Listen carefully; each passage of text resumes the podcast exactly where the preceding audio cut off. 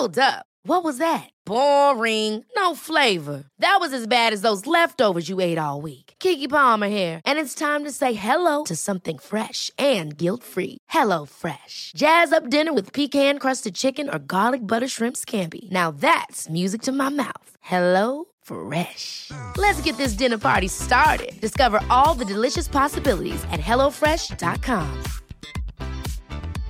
Imagine the softest sheets you've ever felt. Now imagine them getting even softer over time. That's what you'll feel with Boll and Branch's organic cotton sheets. In a recent customer survey, 96% replied that Boll and Branch sheets get softer with every wash. Start getting your best night's sleep in these sheets that get softer and softer for years to come. Try their sheets with a 30-night guarantee. Plus, get 15% off your first order at bollandbranch.com. Code BUTTERY. Exclusions apply. See site for details.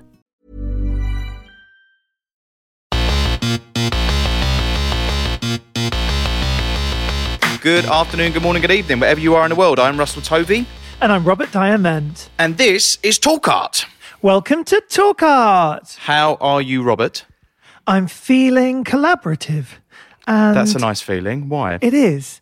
Well, for many, many reasons. Because um, since I've been stuck in my house for the last few weeks, I've been really reflecting a lot. And I'm feeling incredibly lucky and thankful for the life that I have. And I know that we do create our own lives for ourselves. But at the same time, you can't do it without other people that you care about and love. And those people are majority of them are artists in my life and i feel like my whole reality wouldn't exist without them and i know that i'm a kind of cheerleader and supporter and you know even through the Such gallery work i do you kind of yeah. you kind of look after people but i you know i have to have people to look after and without art, then my life wouldn't really exist in the way that it does. And there's an amazing quote by our guest who we're going to be speaking to today. And she mm-hmm. said that nothing happens without the work.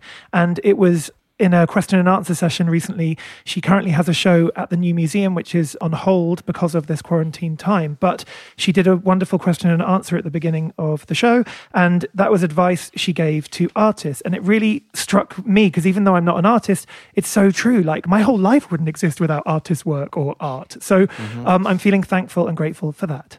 So we would like to welcome to Talk Art. Jordan, Jordan Casteel. that wasn't the best introduction I've ever had in my life. It was or it wasn't? Here. Thank you. It was. It was. That was Oh, okay, truly the best introduction I've ever had. Oh, um, I love really that. appreciate that, and you nailed it. And I love that. That's the quote that you picked because it is the philosophy. It's probably the one that comes out of my mouth most frequently.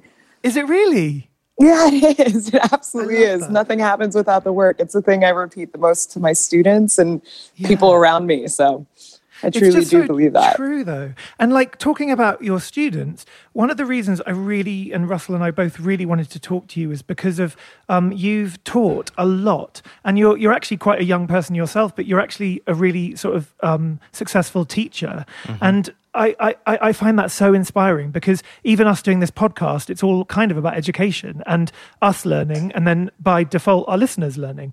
Um, and what, what was it for you that kind of led you to that to you know to be a teacher at such a young age Um, so I like truly from as far back as I can remember, have always been drawn towards being in educational seeming roles. So I would spend my summers when I was in college going to nonprofits that worked in the arts and working with young people. I just always loved babysitting. I remember being quite young at 12, I took my first CPR class so that I could learn CPR and get certified, like a babysitting certification, just because I loved being around kids. Um, and I would pace the block and like pass out flyers to try to get people to like hire me as a babysitter, which is totally No creepy now. Um, no, totally. so I, I definitely um, was living the the young entrepreneur dream.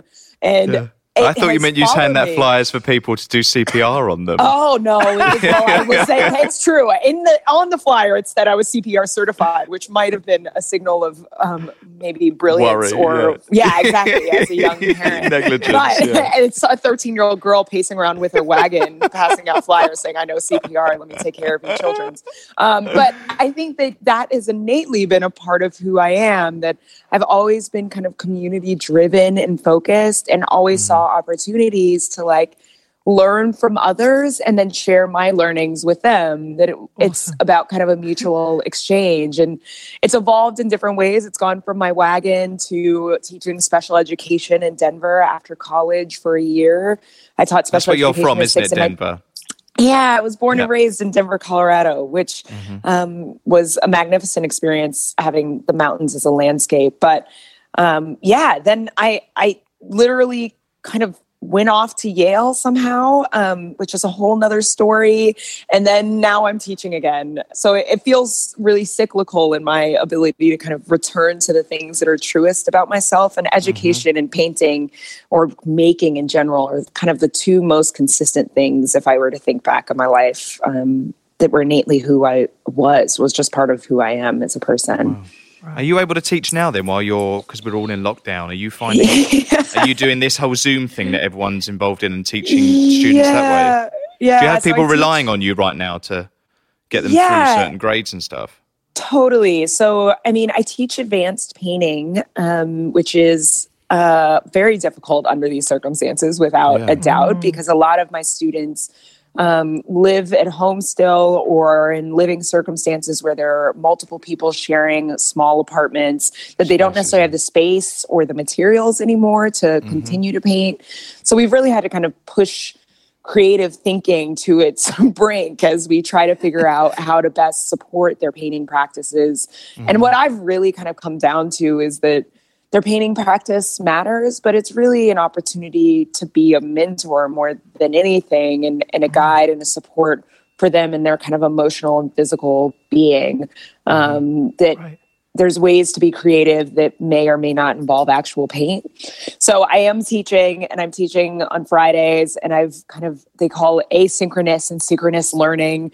Um, so I've tried to do a lot of asynchronous learning so they can kind of come in and go as they please or as they need because they're working um, and set up s- kind of calls like this. Like I've actually used my network. I've made a call to a lot of my friends and artists saying, "Would you guys do twenty minute pop-ins with my students, um, just to try to keep Oh, them?" Yeah, right. I'm super excited about it. Like so guest, I've already got guest crits sort of thing. yeah, exactly. But not even like formal crits, just like guest pop ins, just like guest hello, I'm an artist, I'm living and I'm Oh, working. that's awesome. Ask me some questions, Yeah, yeah. yeah, just love ask me questions, share whatever they want. And you've So been setting kind of this up in your bathroom, haven't you? I saw on your Yeah. Instagram. Oh, yeah. one- Everything's in my bathroom. I know. That's where you just had me leave to get closer to the router. Um, Oh. that's the only place I have a door in my apartment because I'm in a studio wow. apartment. So when there's there, when there's work to be done, my my partner sees me disappear into the bathroom. Um, so that's That's that's, where your, my that's, that's where your best work, best work is made, Yeah, right, that's Jordan? where all that's, the what, that's what everyone wants is. to know. Wonderful. exactly. Don't tell people my And secrets. your um your show, which is currently installed at New Museum, is portraits of students at Rutgers University where you teach. Yeah, so the there those paintings are included in the show at the New Museum. That exhibition features nearly 40 paintings that kind of span the past seven years of my career. Um, But the first room that you enter when the elevators open is a painting, a room with I think almost eight paintings of all my students. So your first encounter with my work is of the paintings of my students. And it's the most recent body of work that I exhibited at Casey Kaplan Gallery here in New York City in November of 2019. So it's Yeah, pretty yeah. powerful, without a doubt, to walk in and be greeted by these young minds in their creative spaces. Is that pretty amazing to have done them paintings in 20... When when did you uh, paint them? 2018? In 2018, 2019. So, So is that think quite amazing just to, to do them then and then for them to suddenly be in a museum? Oh, it's unreal. I mean, so much of exhibiting paintings in general in an institutional capacity feels totally unreal to me because as a young person, I would enter museums and be like, oh, wow, these are things that have already been determined for me as important. And um, I don't know how they got there, but I know I'm supposed to know that this is like valuable in the context of culture or whatever.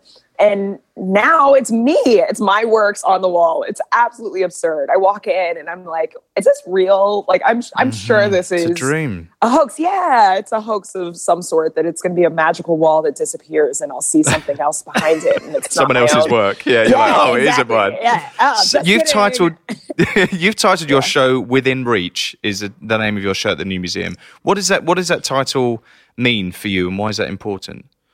So that title, I think, is twofold. It is the title of an actual painting that's being exhibited in the show called Within Reach, and it features a young man kind of crawling across their caretaker's lap. And you can't see what they're reaching for, what this young person's reaching for, but there's kind of a real sense of movement and engagement. It's, it feels clear that there's um, a caretaker or maybe a parent, the legs of the person they're crawling over are bigger than their own. Mm-hmm. Um, so I love the idea that there's a painting that is inspired the title. The painting is actually exhibited in the work. But then the notion of within reach that my um, relationships with all of these people have always been within reach. The paintings represent living people, um, real people in my life, mm-hmm. and and those people were oftentimes genuinely within my orbit already, that they were already within reach of my kind of expansive realm of thinking and engagement right, right. that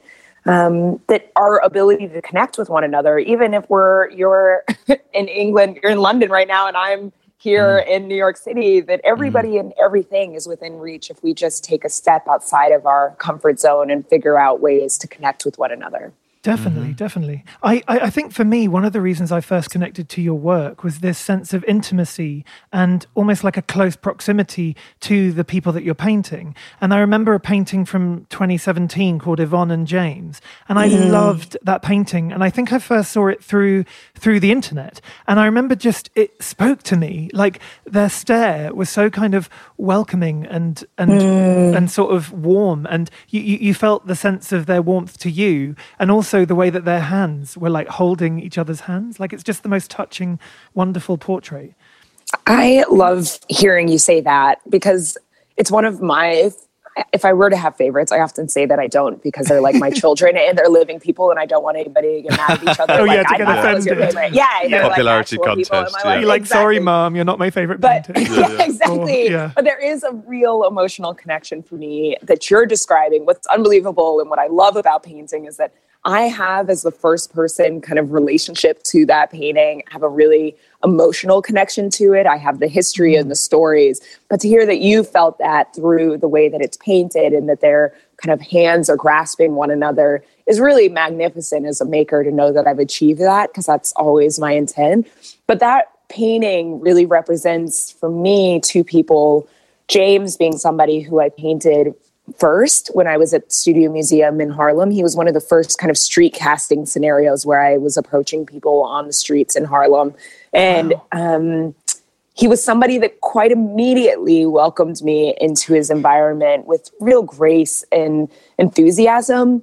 And when he saw his painting for the first time, he was so excited that he ran away, like literally ran away. It was like, oh my God, this painting is like bigger than I thought. I thought it was going to be a drawing or something. I have to go get my wife. And then his wife came oh. back and was so taken by it that she flung her arms around me, started to cry and say that oh um, she she saw me as somebody who represented somebody that she loved, her husband, yes. um, in the way that she had always seen and known him. Oh, that that was a real gift.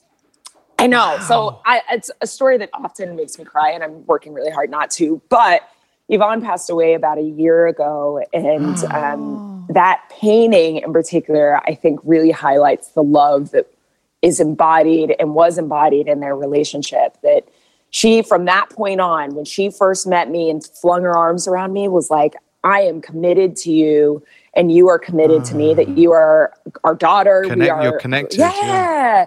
and mm. she literally will call me every week just to say hey baby girl like we just want to tell you we love you what's no you know way. what's going on i met my parents. And none of that would have happened if I hadn't have just taken the risk to say hello in the first place. That it was just right. within reach of my day to day commute, this relationship that has changed my entire life.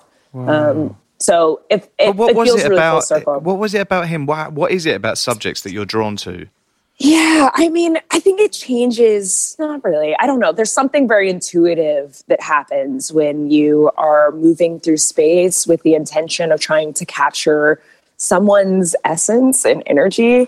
Um, the painting of James in particular that day, I had walked past James, but there was this like the clouds had kind of parted. It was a coldish day and i remember the clouds parting and this beam of light literally landing on top of his head that made him look like a, a bronze statue of like right. glory like it was like oh my god if that's not a painting i don't know what it is like the universe literally delivered a painting in front of me and i was terrified wow. to say hello so i walked past him ultimately came back because I had enough internal dialogue to yell at myself to go back. Mm-hmm. Um, and then I there was just a softness in his eyes, and I think that's generally true with the subjects that I encounter and the people that I choose to paint or photograph is that when I, whether it's me going out and meeting people for the first time or they're people that I've known and have thought about wanting to paint for some time, mm-hmm. there's something intuitive that and, and that happens that I just have to like trust it.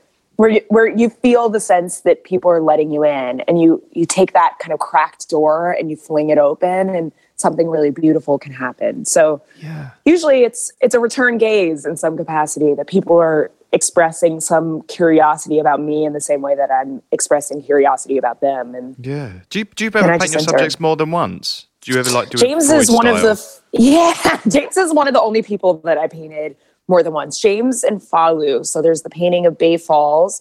And that's the first time I painted Falu with her brother on the street um, in Harlem in front of the Studio Museum. And then Falu was able to bring her street, vending venture into an inside shop. And when she got that inside shop, I went back and photographed her in that space. I felt really um, monumental in her life to have a space like that. And so mm-hmm. it felt right to go back and photograph and paint her. And then the painting of James and Yvonne, it was the same thing. Do people think you're a photographer then, first and foremost? Because you, you take photographs first and you work from photography, don't you? Probably. I mean, when I approached James that first time, like he said, he thought I was just gonna make a little drawing or something. Like I was somebody who came up to him and was like, "I'm a painter, holding a camera, looking lost." Like he was probably like, "Yeah, this. I'm just gonna do this young person a favor because she's nice enough," um, and had no real sense that it was gonna become a painting. So I'm sure that people could easily mistake me as a photographer first, but I mm-hmm. do not consider myself a photographer, and I try to make. So you don't show photographs. You don't I show do. them. Well, you I show them paintings. Yeah. I do show them like paintings. Like no, I'll but like, I mean oh. publicly, your the photographs you've made oh, of, of the subject. No. Do you ever show them anywhere, or they do they exist for the public, or that just for your archive? It's just for my archive because they're. Uh-huh. I mean, I am in partnership with a photographer, so I have learned quite quickly that there is a lot involved in photography that I don't care about, quite frankly, right, and that right, right. I'm. I really am just using photography as a tool to kind of document. It's like a documentarian where I'm just going out and taking a hundred photographs with no real kind of focus in mind. I'm not nec- literally sometimes not focusing my camera. I'm just mm-hmm. like clicking away, and so they just become reference material for me in the studio. I was um, going to say because because the thing is you're taking photographs, but the paintings look like you're, you're, you're sort of sat in front of these people yeah they're sitters them, almost like yeah. life drawings like they yeah. They're, they're, they're, so f- full and like and rich and alive like that that you know you can you can you can feel the, the, the presence of these these people like it's like they're in front I can't of you, believe yeah. that, that it's all from photography uh, you know initially it's such an interesting yeah thing. well i love that that's the case because i've i've worked really hard to try to get that as a feeling for the viewer because i love life painting. I, I did it when I was right. in graduate school. I was painting from life. And the transition to using photography as a tool happened when I decided to scale up and make the canvases life size or larger, that I really wanted mm-hmm. the subjects to be a certain ah. scale. And I realized that I couldn't necessarily like lug around my canvases into people's homes and expect them to sit for extended periods because I cared a lot about going into their spaces. I didn't want them to just come into mine. Um, right. That for me, it was about an exchange and a willingness on my part to kind of meet them where they are. And in order to do that, photography became a means to achieve that. Um, but I don't, it's not a one to one relationship between a photograph and a painting. And I think that's partially what allows you to feel that it's painted from life is that yeah. I do allow myself to kind of recreate the environment and to pull in things that maybe were three or four feet away into the, the canvas and into the composition in order to kind of allow the viewer to access the things that I observed in that moment. Um, that actually feels like quite a new development in, for, for me in painting, in the sense that instead of it being that traditional model of like uh, somebody coming to an artist studio and then either taking their clothes off and, and be, you know being being the the, the, the life model, Present. that you're, you're that you're actually like collaborating with, with with the people that are in your portraits. Yeah. So it's a very collaborative process.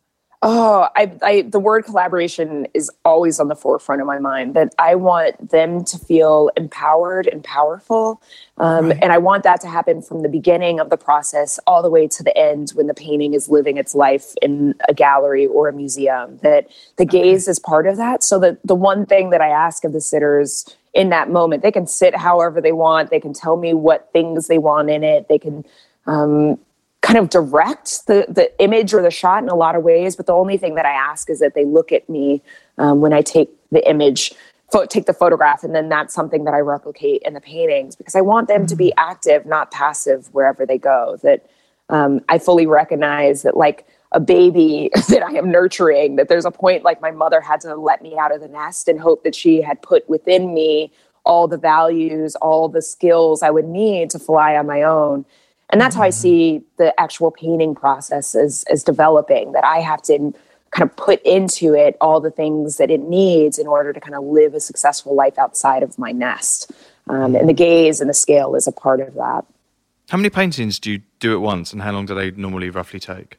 Oh, it's I've speed dating has never been something I've been capable of doing, um, and I feel the same way in the in the canvas realm or painting that I can't like dabble over here and then dabble over there. Like I have to give my full attention to one painting at a time, um, which drives. I mean, sort of nuts, but it's like literally the only way I can You're- work. you're a I monogamous it. painter. I You- am a monogamous you're not in an open painter. relationship with your not studio, in an yeah. open relationship. I'm totally like, I see you over there. I'm gonna get to you in a minute, but I need to focus on what this baby needs. I've gotta right do this here. What- relationship yeah, first. Yeah. what this baby needs is like my full blooded attention. So I, I will take the time to mix all the colors for that canvas particularly, and then I work in sort of like sections. So like I'm a completist even within the work itself. For example.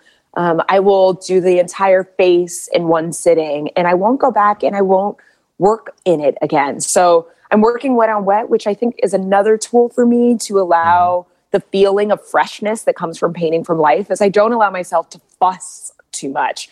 That I give myself a, a kind of time frame. I have three hours. I'm going to work on the face. When the face is done, it's done. The next day, I'm not going back in and rendering it any further. That it's it's really kind of at its end.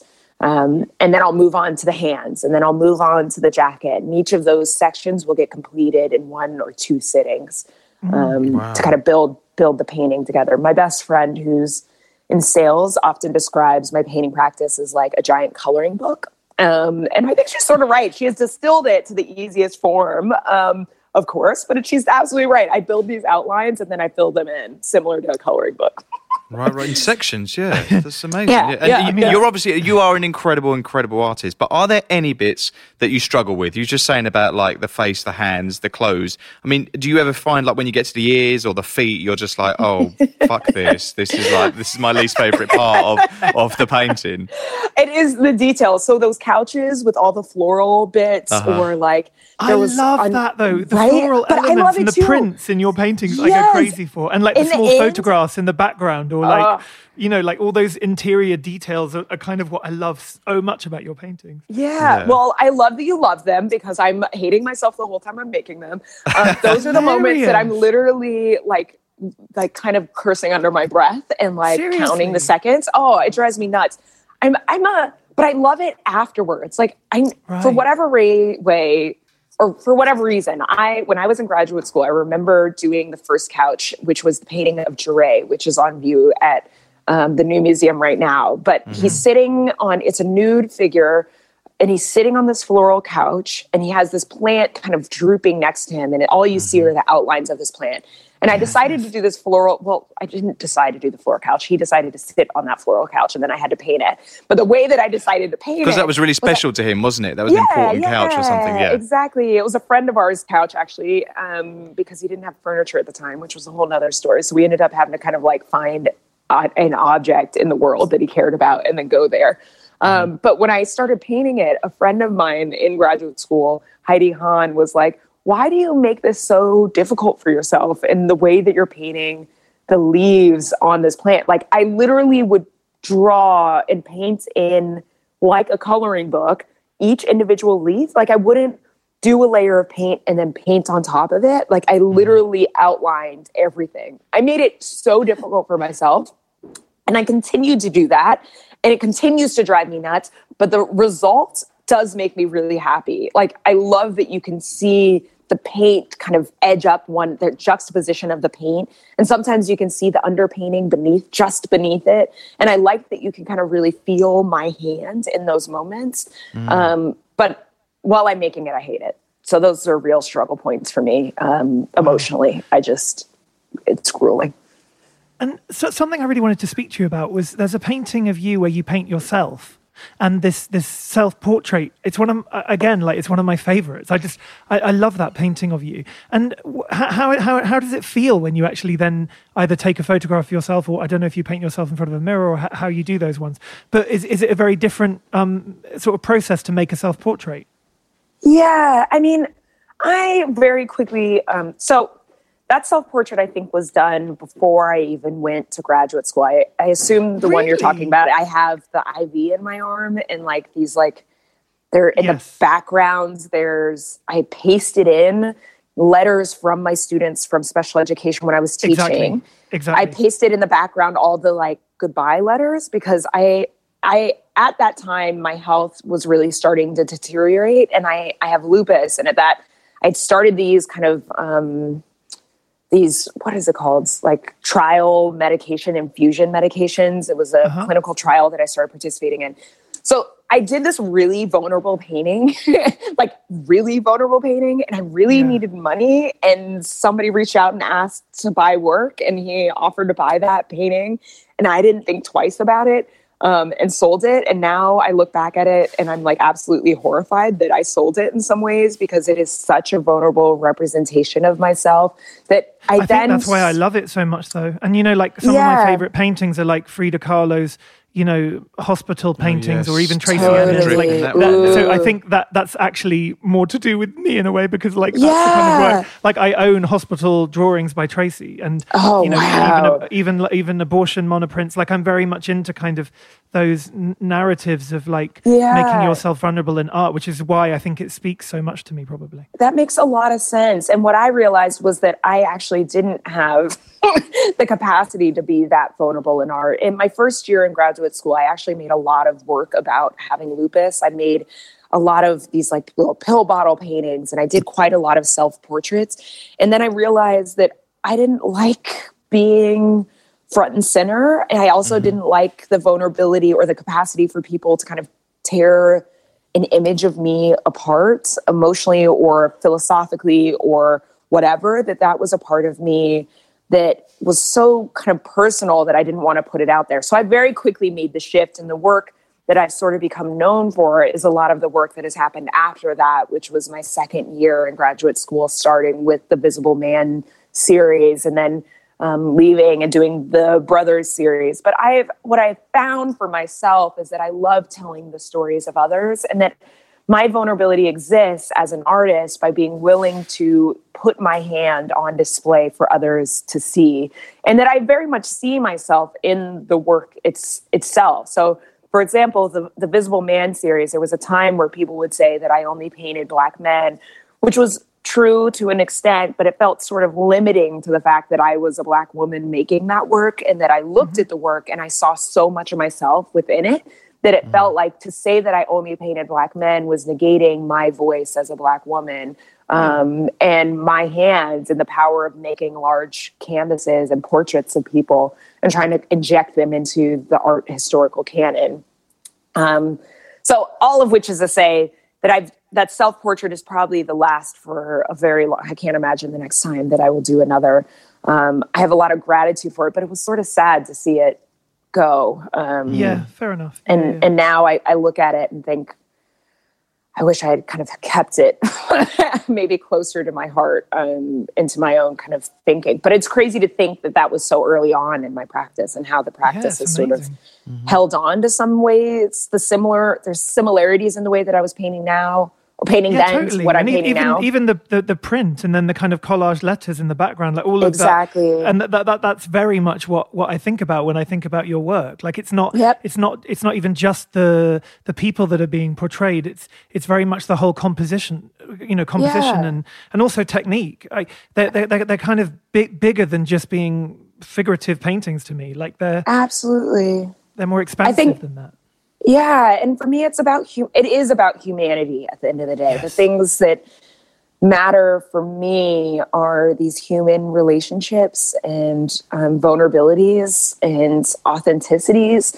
Um, and being authentic with myself and with others and trying to represent them as such is the core and the crux of the work, um, mm. kind of theoretically speaking. So yeah, I, it's it's kind of a remarkable moment to see its evolution and to have that on display even now at the new museum. Um, to look back, there's real opportunity to kind of look back and find the threads through the practice.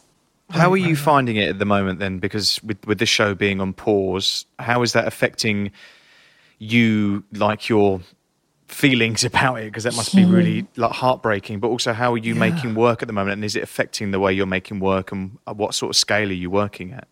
Yeah, so I it's a double edged sword. On one end, three weeks ago, I started therapy again because I was so overwhelmed by the like visibility the show was bringing that I right. I was really having a hard time um, being as somebody who has chosen not to do self portraits and put other people on the on the forefront was mm-hmm. real with real intention. I never really grasped the idea that I my face would become recognizable around the mm-hmm. practice, mm-hmm. Um, and so I was really struggling with the kind of exhaustion factor of my schedule. The things were becoming really busy.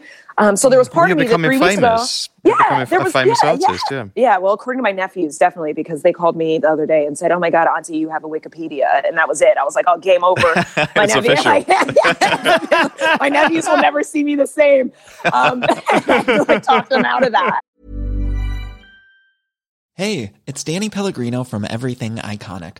Ready to upgrade your style game without blowing your budget? Check out Quince. They've got all the good stuff shirts and polos, activewear, and fine leather goods, all at 50 to 80% less than other high end brands. And the best part? They're all about safe, ethical, and responsible manufacturing.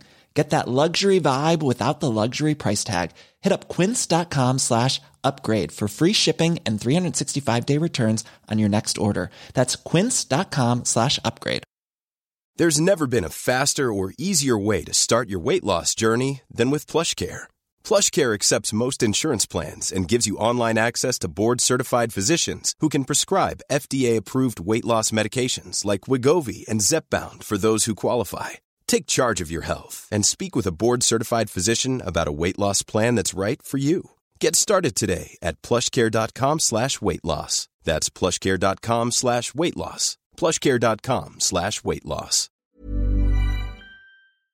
But yeah, there was part of me that thought, like, oh, I had been asking for a break, and here it is that I had been craving and yeah. needing like downtime.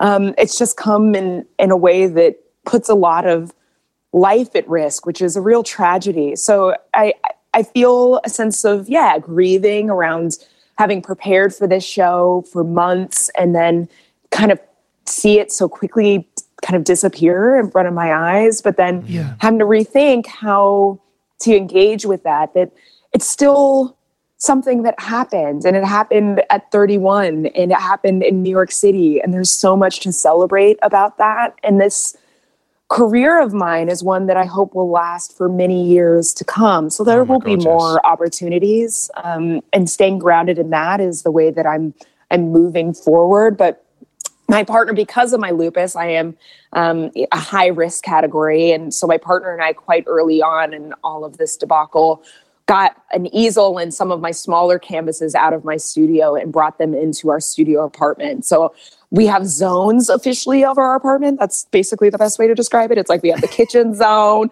we have the like living room zone, the bed zone, and now we you like, claim the bathroom. Yeah, yeah, I claim the bathroom, and then we took apart our dining room table and set up my easel in that space, um, and have kind of these small. I'm doing some of the small crop paintings. The I had a whole bunch of images from being on the subway um, already mm-hmm. ready to go and i had small canvases ready to go for those images so we brought those home and i've i've actually found it quite difficult to paint in this space i think mm. My home zone has always been one for relaxation and for Mm. not thinking about work. And I'm, Mm-hmm. it feels like my Geordie um, part of myself, which I think of as my like home part, but the people who know and love me most intimately call me Geordie. And then there's Jordan Casteel as an artist and painter. And all of a sudden those zones are in, intermingling. And it's been Mm. kind of difficult for me to um, focus on painting. So I've I've started a painting. I've spent probably in total five hours on a painting in the three weeks I've been home. Um, but I have made a lot of bread on the other hand. So I'm keeping my hands busy. I don't know how to sit still. I just can't paint. So Do you sketch, I'm making sourdough bread. Would you go straight No, I've never been much of it. Yeah, I kind of go straight to paint. I sketch on the canvas with paint, um, and that's kind of where it all starts. But I'm generally not. I, I'm always sort of embarrassed to say that because I feel like real artists sketch all the time or something, which is my own kind of like falsehood. Um, but I, I don't sketch all the time. Um, I'm not necessarily that person.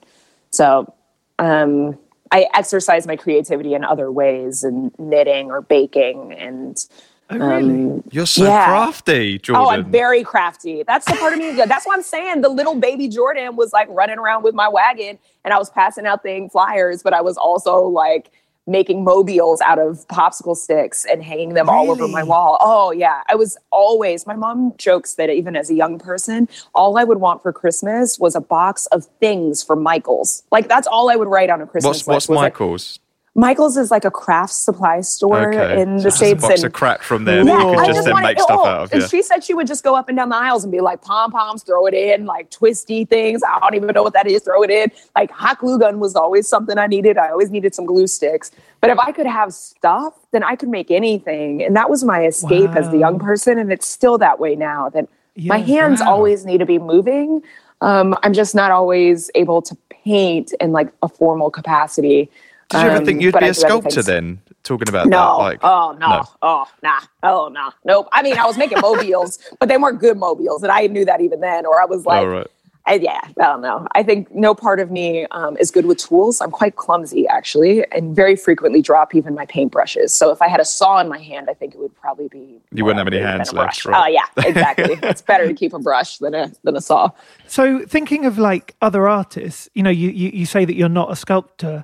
What what artists were you looking to when you were growing up, or even what artists do you sort of connect with now, or have a camaraderie with now? Yeah. So when I was growing up, I was mostly only aware of the work that was on the walls of my home. And my parents, my grandmother was actually on the board of the Metropolitan Museum of Art in New York when she was, um, and she was on a lot of different boards. She was really active in the arts um, So in cool. New York collector, City. right? She collected work, but of black artists. She was kind of friends and peers. We had Romare Bearden and Hale Woodruff in the house. Um, and Faith Ringgold. You Faith as well? Ringgold Yeah. and Love Faith Ringgold. so yeah, which oh, I love Faith Ringgold so much. I'm like totally obsessed. But those were there were whether they were posters or original works of art. They had been passed on from my grandmother to my mother and my mom. So that was in our house growing up, um, and that was the work that I knew. I knew uh, mainly black artists of a certain time. And then when I got to Yale, it was one of the first times that I was introduced to artists such as like Alice Neel or even contemporaries, Mickalene Thomas or Kehinde Wiley were two figurative painters that had gone through the Yale program that I became aware of once I was there as well. Um, and now it's unbelievable. I'm, I'm most inspired by my students. That sounds like really cliche, but in a lot of ways, like I'm really inspired by the things that they do because they're uninhibited by the pressures or the expectations that the art world puts on us artists and the things that they make feel really fresh and honest and raw. Um, in their in their there's a lot of sincerity within the work that they're making that I think a lot about and am inspired by and try to bring into my own practice.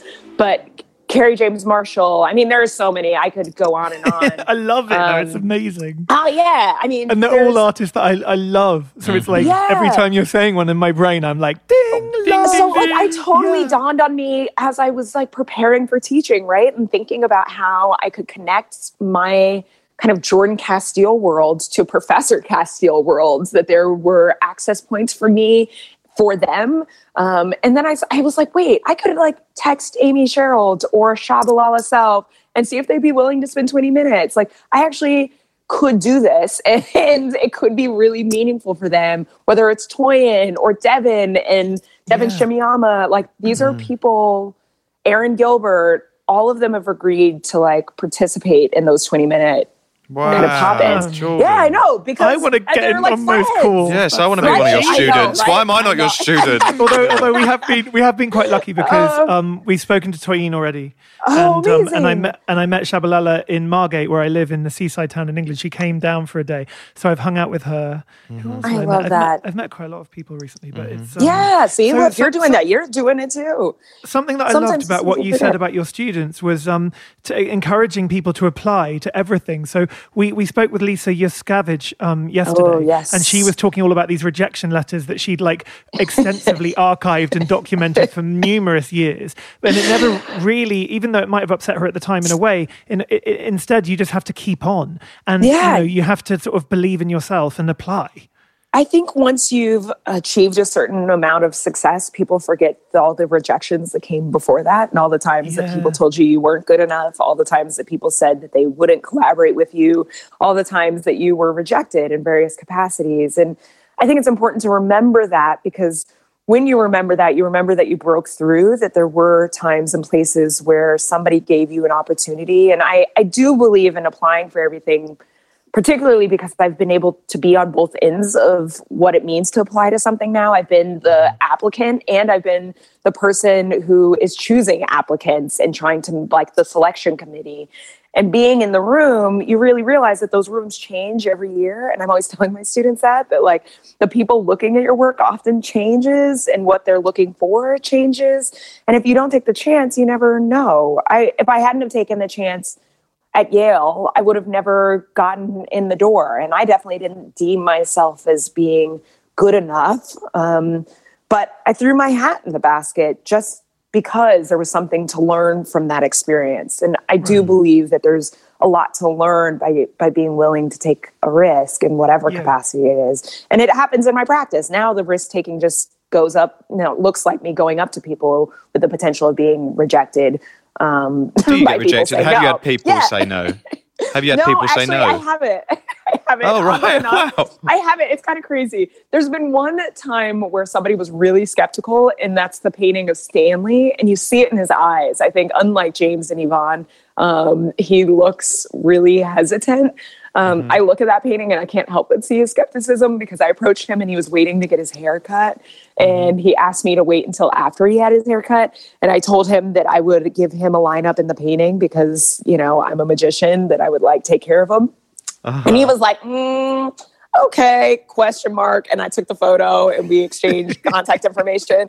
And you feel it in that painting. That's so Yeah. that's but he's quite. He was. He had his vanity in order. Then he was like, "Wait, my Yeah, hair's got to look yeah. sick for this, and then you can exactly. paint me." exactly. He was like, I haven't had a lineup yet. And I was like, don't worry, I'll line you up in the I'll painting. line you And up he was like, in the "Uh, studio." okay."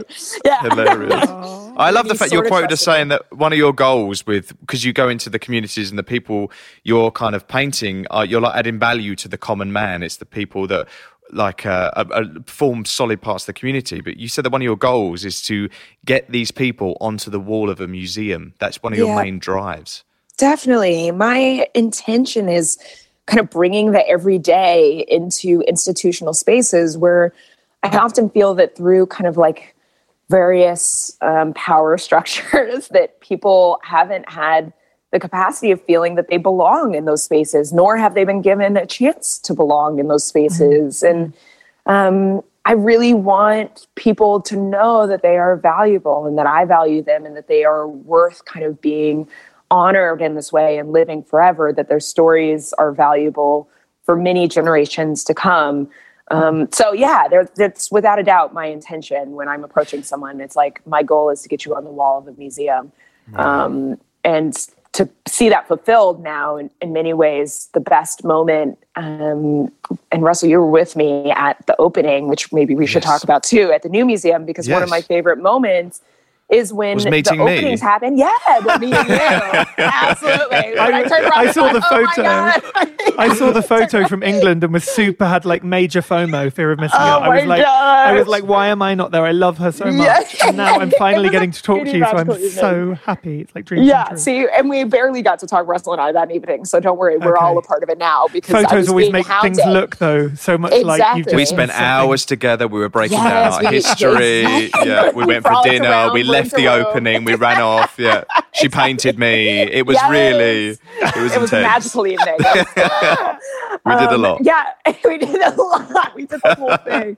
But one of my favorite things about the openings, what I love that you got to witness too, is that the subjects come and that it is about them kind of bearing witness to this moment and being participants, that they were all meeting each other and introducing themselves to each other. Some of them were So like posting up in front of their paintings and like shaking hands with people that um, that it really was like a celebration. I haven't been to Mm. an opening at New Museum that felt quite like that evening felt. Like Mm.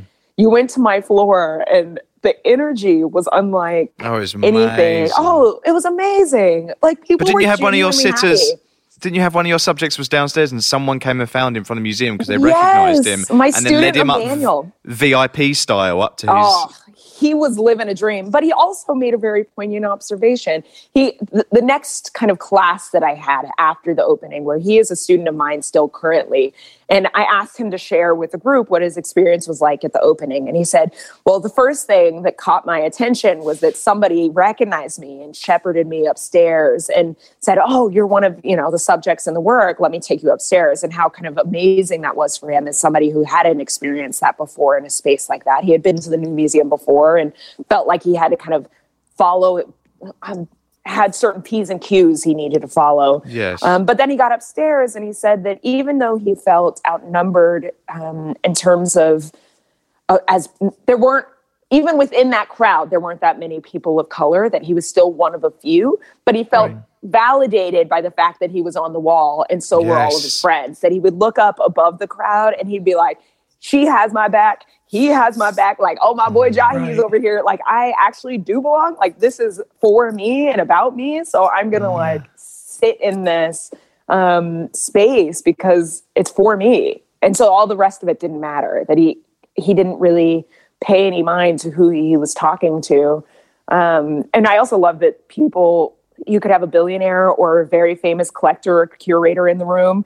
And my students may or may not know that, and or the subjects, but all every there was an equalizing factor that Yes, night. Everybody was on the same playing field. Yeah, everybody was on the same playing field. Students would walk up to somebody and say, "What brought you here?" And they'd be like, "Oh, um, I'm the curator of the exhibition." Like, "Oh, oh, excuse me. Okay, well, I'm on the wall." You know, like all of a sudden we're just as important. yeah, yeah, yeah, yeah. that's, that's really though what art can do you know art can It create is. space and and and and a platform you know for for for, for other people like it's Yes. a you know for your for your friends or for or for your family or for you know for for for, for, for other people around the world like it, it's a it's a amazing powerful thing really It is. It is one of the best things I think art can offer is the ability to see ourselves represented um, and to see history represented. I, I was telling my students even in this time and in this moment is that artists throughout history during times of tragedy or shift in society that we are the ones to capture that in whatever means that we can um, that it's through our kind of creative gesture and observations that we can tell the story for generations to come um, and and that's a pretty powerful place to be in to think that you can you can kind of document a time empathetically You can make a and- change. You can yeah make a difference. exactly Yeah. exactly And also, I, I actually feel like your work's um, changing now. You know, I, I think you're actually, as well as changing in, in, you know, being there for the future generations. I feel like it is having a big impact on everyone now, which is also a really wonderful gift for you, I guess, to be able to experience that.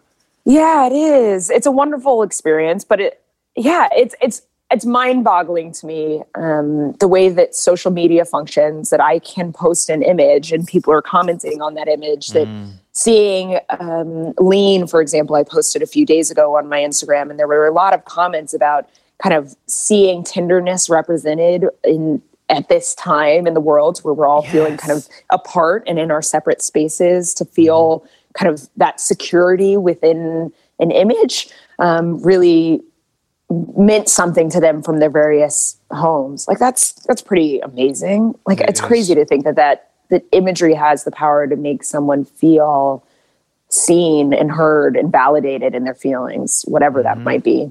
That's culture. Culture moves. Culture changes things. That's what art does. It changes the world. That's why they want to get rid of it. That's why they're trying to stop stop people having This that is true. opportunity. It's like it's crazy. Yeah, it is So we ask every That's guest very that comes on two questions. The first one is if you could do an imaginary art heist, you can steal any work of art in the world you want and you can live with it yourself. What would it be and why? And it can be absolutely anything. It can be Oh. huge as well if you. We, we have cranes and planes and helicopters, Yep. anything you need. Oh my We'll be there God. for you. Oh my gosh, that is oh, that's a great question. What my I've gone through like three different paintings in my head already, and I'm like, ooh, but which one's more valuable, and which one would I can actually Tell us all with? if you want. If you And want it's a to well, I painting mean- though. That's interesting. It's definitely a painting. It's definitely a painting. I mean, there I would take any Kerry James Marshall off any wall, any place, Mm-hmm. and love to kind of like steal that. That I can't even name one in particular, and I would die to the live with entire that. show at the Whitney. Oh, yeah, yeah. Can I take the whole yeah, the show? Met- the Met, can You guys yeah. figure out a way to make yeah, that I box mean, for oh, the Met, sorry. Yeah, the Met. Yeah. the Met, exactly. The entire show at the Um, Met. It's totally i mean i've already talked about this painting for another like for the new york times like little video but the faith ringgold the alice neel painting of faith ringgold is definitely another painting that i would steal and Ah. love to live with um or like share with the world it's Wow. fantastic alice neel painted faith ringgold and it's really great and she has these she's sitting in this red dress on a chair and it's like all patterned and it makes me think of those floral couches that i painted like I just love the patterning, and she's so relaxed and looks incredibly regal. Love that painting. So that's probably those. Those are the two things that come to mind that I would. Did your grandmother steal. ever meet Alice Neel? I don't think so. I don't think so. I don't know. Actually, I was too young um, to like have the capacity to ask her such a question Mm-hmm, when she passed away. But I would be curious. Where is her collection now? Is that part of the family? Yeah, it's in my mom's house mostly, hanging out. Um, yeah, it's my In mom- Denver?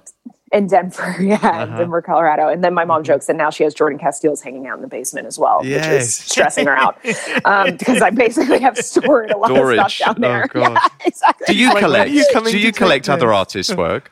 Uh, I mean, I haven't collected on on a formal in like a formal capacity, but when I was mm-hmm. in graduate school, you know, at the end of the school year, we would all trade, and so I have the work of a lot of my classmates through trades that we did when we were in graduate school. I have Heidi Hahn is like one of my oh, favorite Oh, wow. contemporary peers, like painters. She is. I love her paintings and the way she uses the material. And I have two of hers somehow. I don't know how that happens, but I'm not complaining. Um, and what else do I have on my wall? Um, It's quite good timing because you can actually yeah, around and right. see. I'm like, yeah. Let me actually. What else do I have on my wall? I have a Wade McIntosh. Um, I have a Sam Messer. I have Genevieve Gaignard. I have um, Alex Bradley Cohen. I have an Awol Erizku photograph he did of me.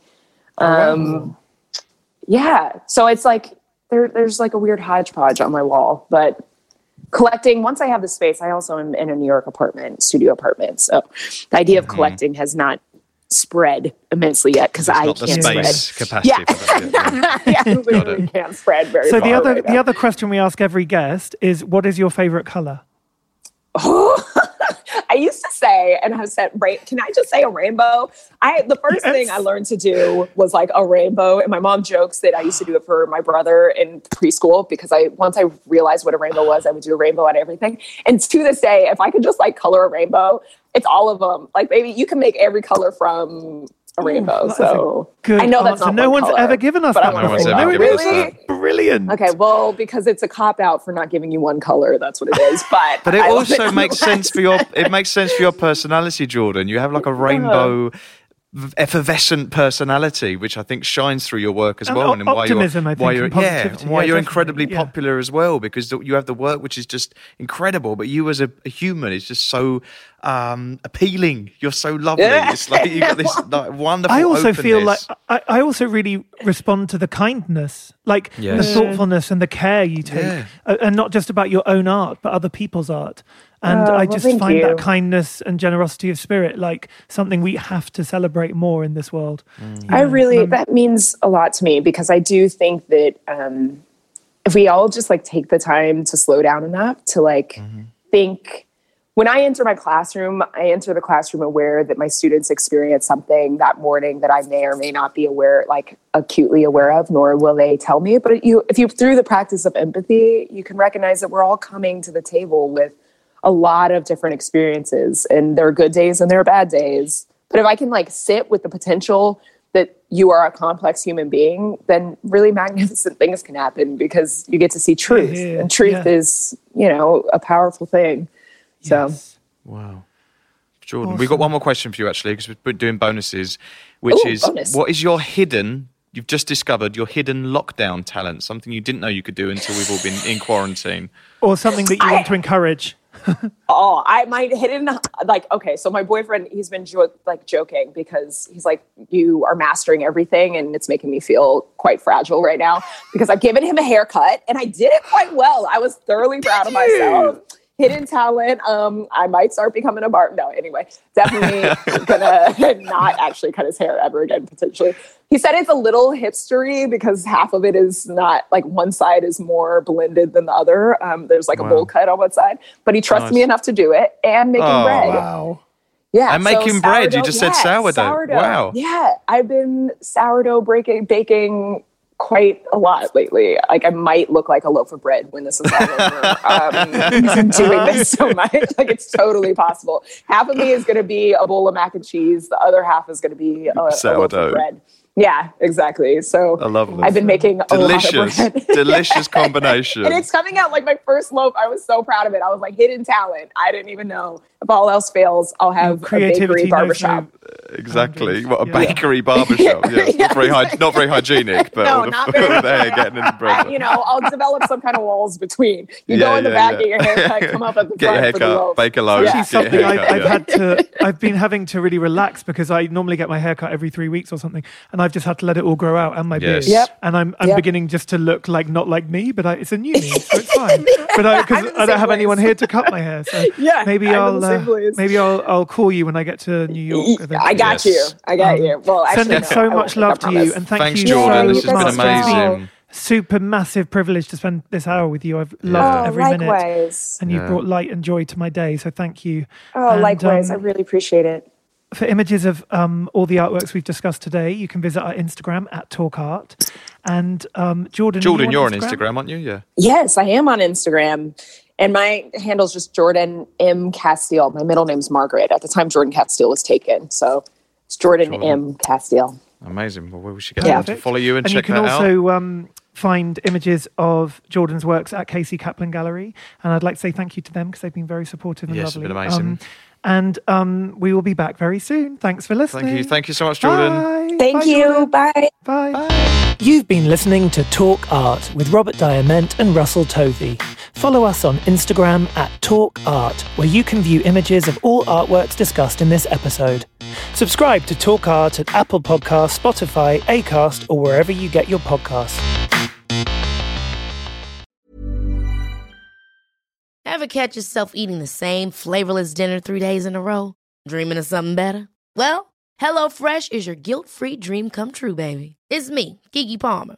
Let's wake up those taste buds with hot, juicy pecan crusted chicken or garlic butter shrimp scampi. Mm. Hello Fresh. Stop dreaming of all the delicious possibilities and dig in at HelloFresh.com. Let's get this dinner party started.